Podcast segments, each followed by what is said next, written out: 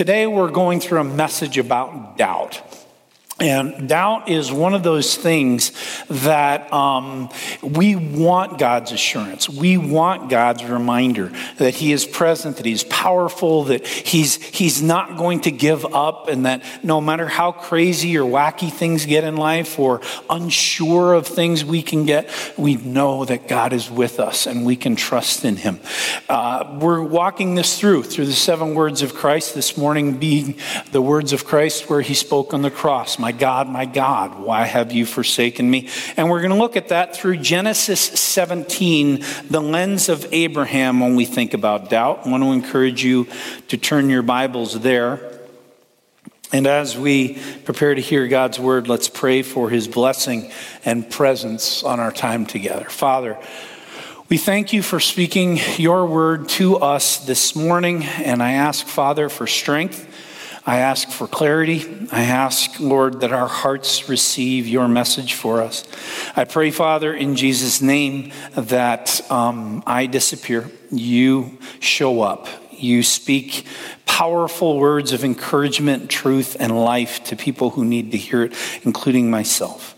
I pray, Father, that um, those who are seeking answers to questions, that you will meet them those who have those answers and are living in joy and life, that you will meet them. Those who are simply struggling and not even sure how to get through today, Lord, meet them. Be present and speak your words of hope. Lord, we pray all these things in Jesus' name. And God's people said together. So, how many of you have ever doubted God? Isn't it striking, right? The majority of us have wondered about who God is. We've wondered whether or not the truth of Jesus Christ is real. There's some bigger, um, we use the word, uh, or we use the phrase apologetics has anyone ever heard the word apologetics? It's this word that we use to define and sort of describe Christianity in a way to defend it against some of the claims of people who don't believe in Christianity. And oftentimes, apologetics is answering some of those big questions. But I have to admit, I actually took a course on apologetics when I was in seminary. That sometimes when those questions were posed, and depending on how they're posed and who's posing them in what form or fashion, um, um, they can be really difficult questions to answer. And not only are they difficult questions to answer in terms of, well, how do I speak to this? But they challenge you. You know, the idea that we believe, I, I have staked my life on the truth written here. And that this was written almost 2,000 years ago by a bunch of human beings that we now call the inspired Word of God. It was written in at least three different languages that had to be translated from the time of its writing to now. Over the time and the course of history, this thing has been copied hundreds, thousands, even millions of times. And my trust is that the message that God gave back in that history is true today. And sometimes when you think about that hard enough, it's easy to question. Sometimes when you look at the world around us and you see the chaos and the challenge that we face as a culture, you see things that seem to be tearing down the church and faith and things that have been sure for a very, very long time, it's easy to pose the question is God really in control? Right? Yeah? Anyone else? So, for us to ask the question this morning about doubt is not only important, I would even, it's necessary. Because as we get older and as we walk through life, those questions are going to come up for us. This morning, we're reading a story about a man who was 100 years old, so he had lived a lot of life already. And we see that he is in a place where um, God is meeting with him and God is speaking with him. Um, Abraham is childless. He has a child by a person who is not his original wife, he is Ishmael. But he doesn't have a legacy that he had longed for with his wife Sarai. And God meets him and God begins to speak with him, and God gives him these words beginning at verse 1. When Abraham was 99 years old, the Lord appeared to him and said, I am God Almighty. Walk before me faithfully and blameless. Then I will make my covenant between me and you and will greatly increase your numbers. Abraham fell face down, and God said to him, As for me, this is my covenant with you. You will be the father of many nations. No longer will you be called Abram, your name will be Abraham. For I have made you a father of many nations. I will make you very fruitful. I will make nations of you, and kings will come from you. I will establish my, covenant as an everlasting covenant between me and you and your descendants after you for the generations to come, to be your God and the God of your descendants after you. The whole land of Canaan, where you now reside as a foreigner, I will give you, I will give as an everlasting possession to you and your descendants after you, and I will be their God.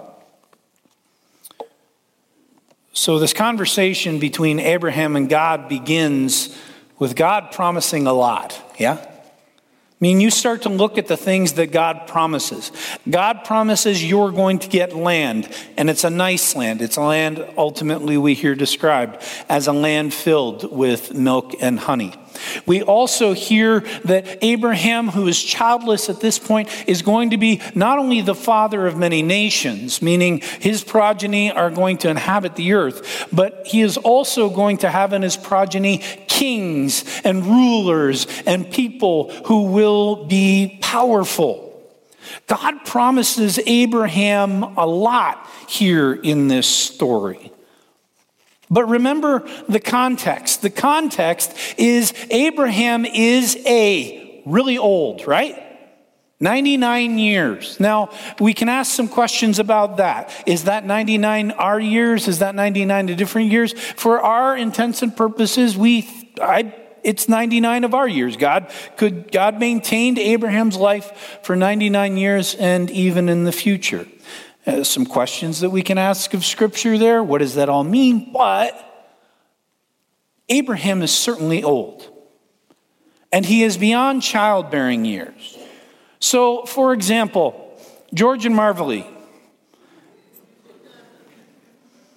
when are you guys getting pregnant? you never know.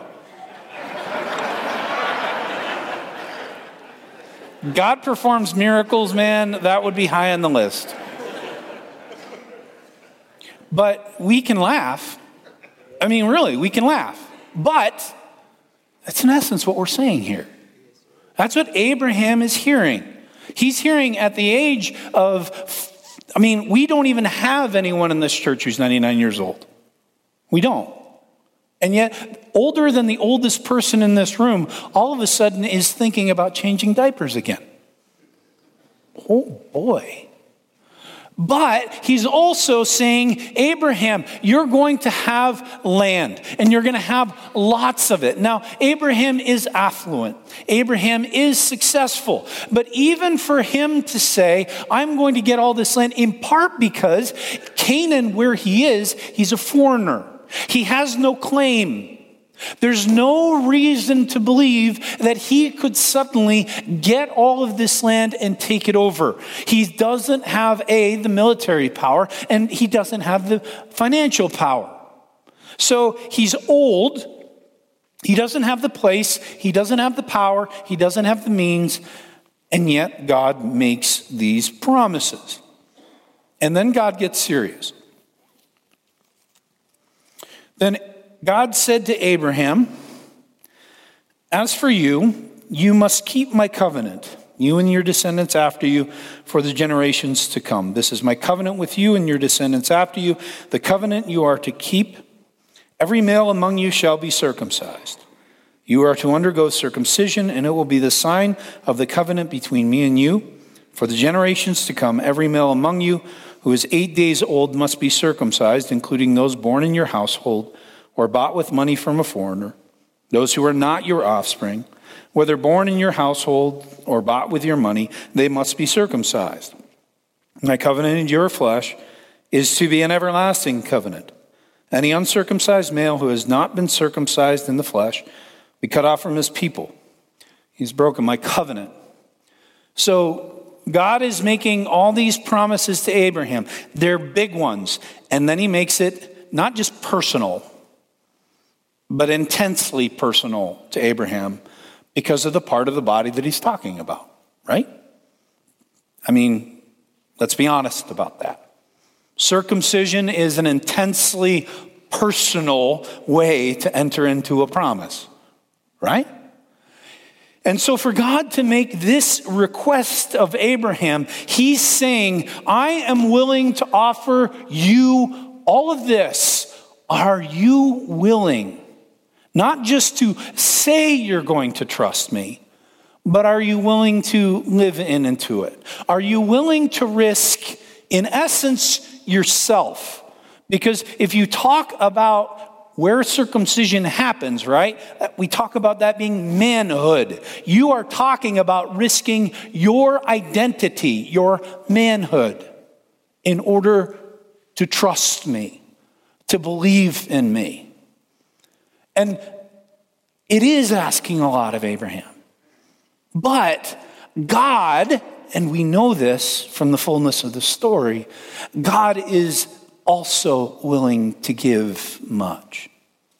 And God knows what it is that He will give in order to keep His covenant with Abraham. And even for Him to ask this, this circumcision, really is not near the cost that He Himself pays. Sometimes we're asked to risk much.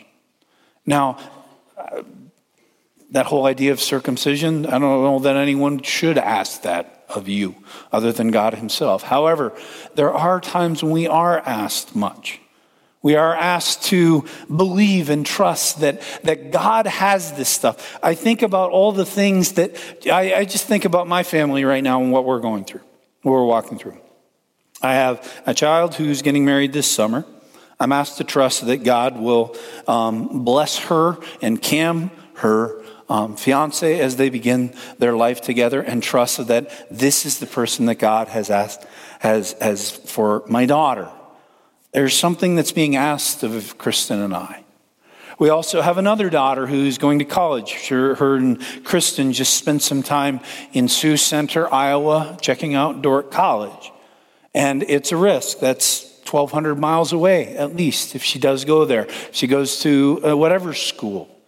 And I'm asked to trust that my 18 year old daughter, who's a great kid, is, is supposed to go there. God calls me to that faith.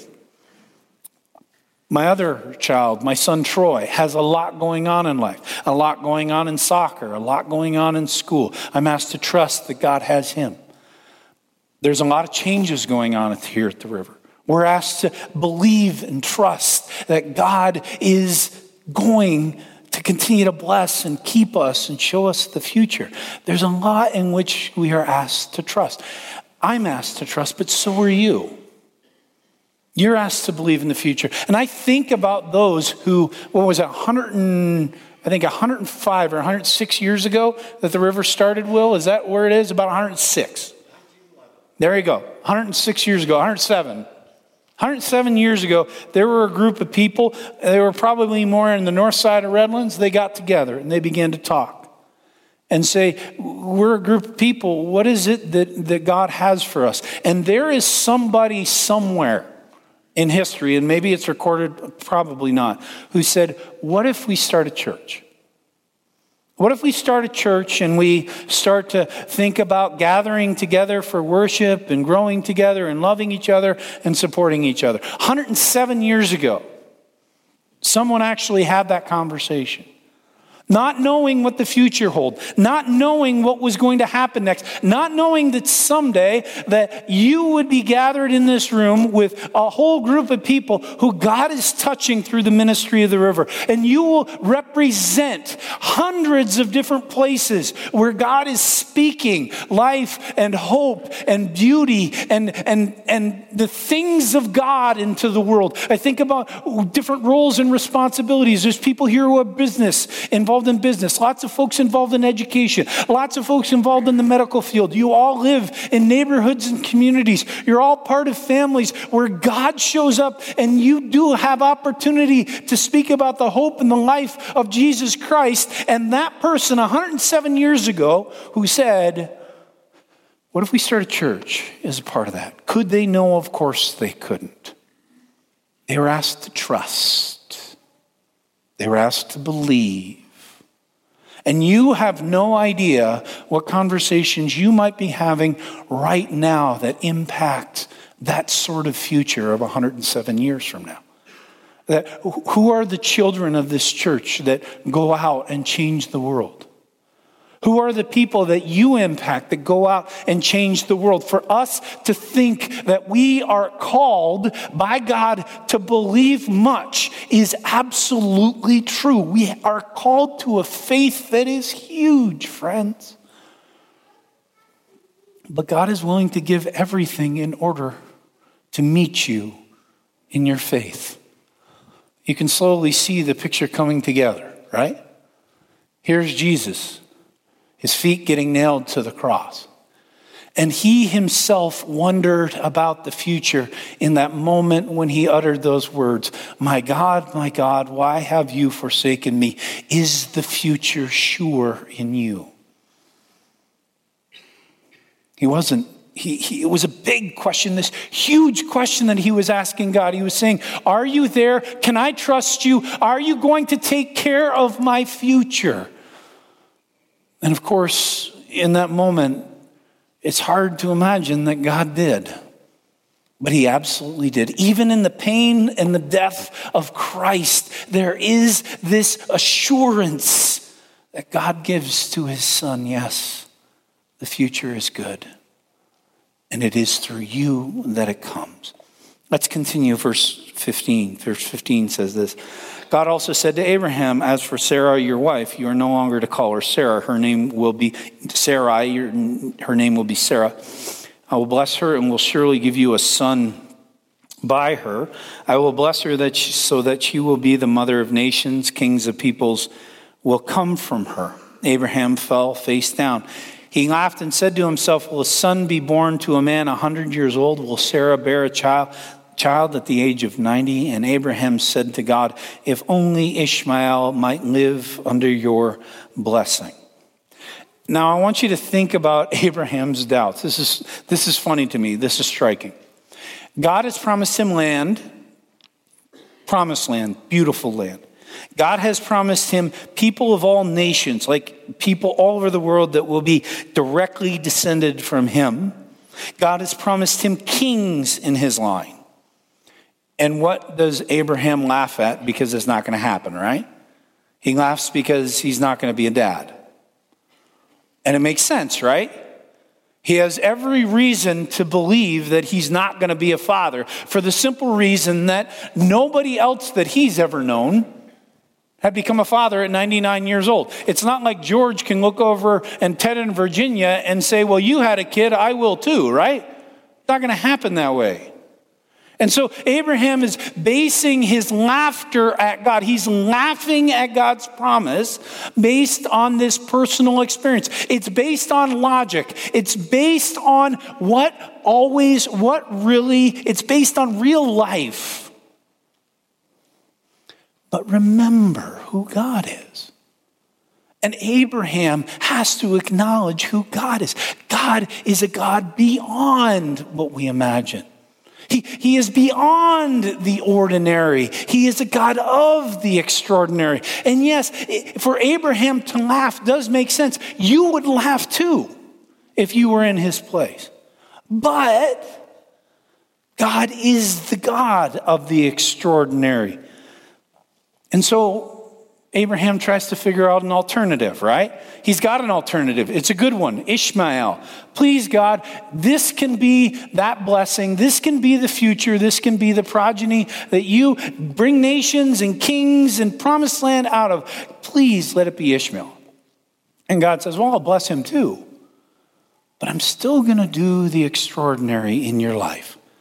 I'm still going to do the thing that you have to believe in me for it to happen. See, that's the key. When we have doubt, the answer to doubt is faith. It's believing even when you can't see, right? Turn over in your scriptures if you want to see. Hebrews chapter 11. You're going to see this incredible hall of fame of faith. People who, in that moment when they weren't sure, that doubt came, the questions were real. They said, But I will believe.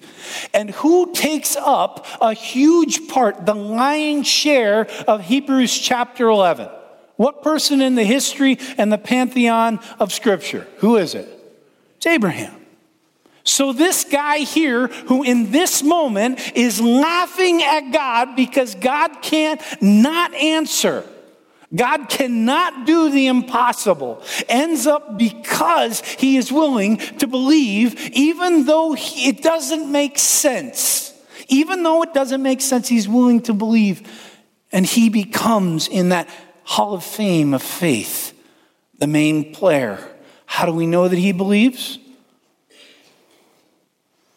And God said, Yes, but your wife Sarah will build you, bear you a son. You will call him Isaac. I will establish my covenant with him as an everlasting covenant for his descendants after him. And as for Ishmael, I've heard you. I will surely bless him. I will make him fruitful and will greatly increase his numbers. He will be the father of 12 rulers, and I will make him a great nation.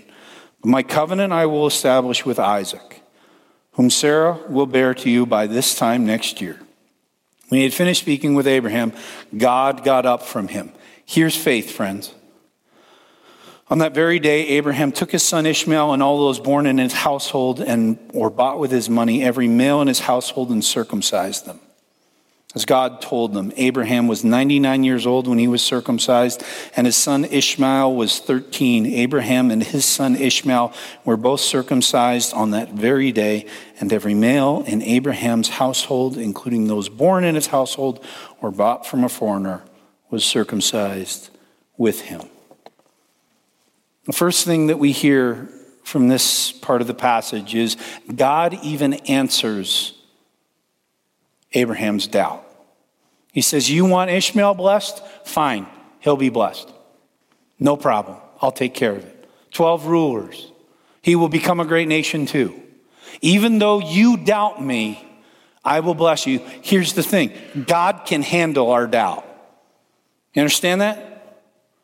So, for someone in your life, somebody to have questions isn't evil. Doubt isn't evil. Doubt isn't wrong. In fact, it's humanity. Jesus, in his humanity, uttered those words My God, my God, why have you forsaken me? In that moment, the deity of Christ was separated from the deity of his Father, and he felt that abandonment because he was living fully and completely into his humanity. And in his humanity, he had been forsaken by God. And if the Son can ask a question of God, don't you think we can? Our doubt is not too big for God. In fact, we have to understand God invented doubt, He invented it. And He also works in ways that we don't expect. So, Ishmael. Ishmael is, in a sense, um, I don't even know how to describe Ishmael's birth. Sarah gives her servant to Abraham and says, You may sleep with her. Hagar bears Ishmael. And so all of a sudden, there's this other player in the story. It's not the way it's supposed to be, but God redeems it and God does things out of it that are beautiful. Certainly there's challenge because it's not the, the way the plan was, was in its fullness because the plan in its fullness is through Isaac. God affirms that here. However, God still works in these extraordinary ways, even when we mess things up. But here, a lot can be said about Abraham's choices in life. There's a reason that Hebrews 11 talks a lot about him. Because he and his whole family, all the men, are circumcised in the doubt that he has, he is willing to say, I believe. Help me in my unbelief, which is ultimately an utterance of Scripture later on. He is willing to say to God, I'm not sure. I don't know what the future holds. You've told me I will trust. You've told me great nations, fine. You've told me a year from now I'm going to have a baby. He gets a glint in his eye, looks at Sarah differently that night, okay? But ultimately, he says, I'm willing to take the step of faith. And I am willing to sacrifice my identity, my manhood, and that of my household out of faith for you. Friends, there's folks in here, you know who you are. You are in a place where you doubt what the future holds. You are, you're, you're doubting maybe work stuff. I have questions about that myself. I'm, I'm wondering what the future holds with some of the transitions here. Maybe you're in a place of doubt when it comes to your family, maybe your marriage. You're not sure your marriage is going to survive. You got questions about this person and some of the things that are in your life and some of the pain and the struggle that you're experiencing, and you're wondering, can God fix this? Maybe you're in that place with your kids. You got kids who are doing things and a part of stuff and in places where they shouldn't be, or, or they're, they're, they're you're just not sure how that's going to go. And you're just, you're wondering, okay, what's the future hold here? It can be any number of places. Maybe it's just you and I looking at this crazy world that we live in and asking the question God, really, are you in control? When we have that question, perhaps we need to live into what Abraham did. Doesn't mean we go out and get circumcised, but it means that we believe that we are willing to trust. It means that my wife and I, as we walk through our decisions with our kids and our family and our home, that even though we're not sure, we're going to try, we're going to say, okay, God, you've opened this door. You've got this thing in front of us. We're going to move towards that thing, even though we're not sure how it's supposed to look. Even, you know, for me, Dordt College is a place where I'm going to have to exercise a lot of faith if my daughter goes there. I mean, a lot of faith. But if that's what God wants, then I exercise it. I, you, you take the step. I'm going to give you another example. That card that we showed you earlier. You're going to sit there and you're going to say, I'll take 10 cards and nothing will happen. Nothing will happen. Nobody will come to church. Uh, they'll take that and they'll do what so often happens with postcards like that, right? File them in the round file almost immediately, right? We believe that. Oftentimes that does happen. But what if it doesn't? What if it doesn't? What if, for some crazy reason, the person that you have been talking with and praying for and hoping for, that they would know the love and the grace of Jesus Christ, doesn't throw it in the trash, instead looks at it and says, I'll Be there. And what if, while they're here, sitting in this seat right here, on Easter morning and they hear the truth that Christ died, but He is alive and He gives you hope and He gives you life and He gives you purpose no matter who you are. What if that strikes a chord and an eternity is changed?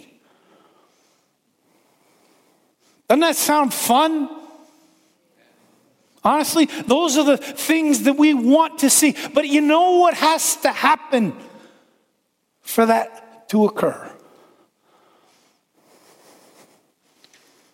My church has an Easter service. Here are the times. Let me know if you'd like to go. We can hang out. Maybe we can have lunch afterwards. Will you come? That's faith. And that's one little spot, friends. But it's taking that one little step and saying, there is this door open. There is this thing there that God has called me to go towards. So, out of faith and trust, I'm going to do it. Because God is the God of the extraordinary. 99 year old man got together with a 90 year old woman in order to birth the nation of which we are a part of. We are part of the legacy a whole promised land of Canaan, kings that come, all the promises are answered and ultimately have their fulfillment in a man nailed to the cross. so that God's people might not just have a place to live, but they might have a future, an eternity with their Father. But it takes the step.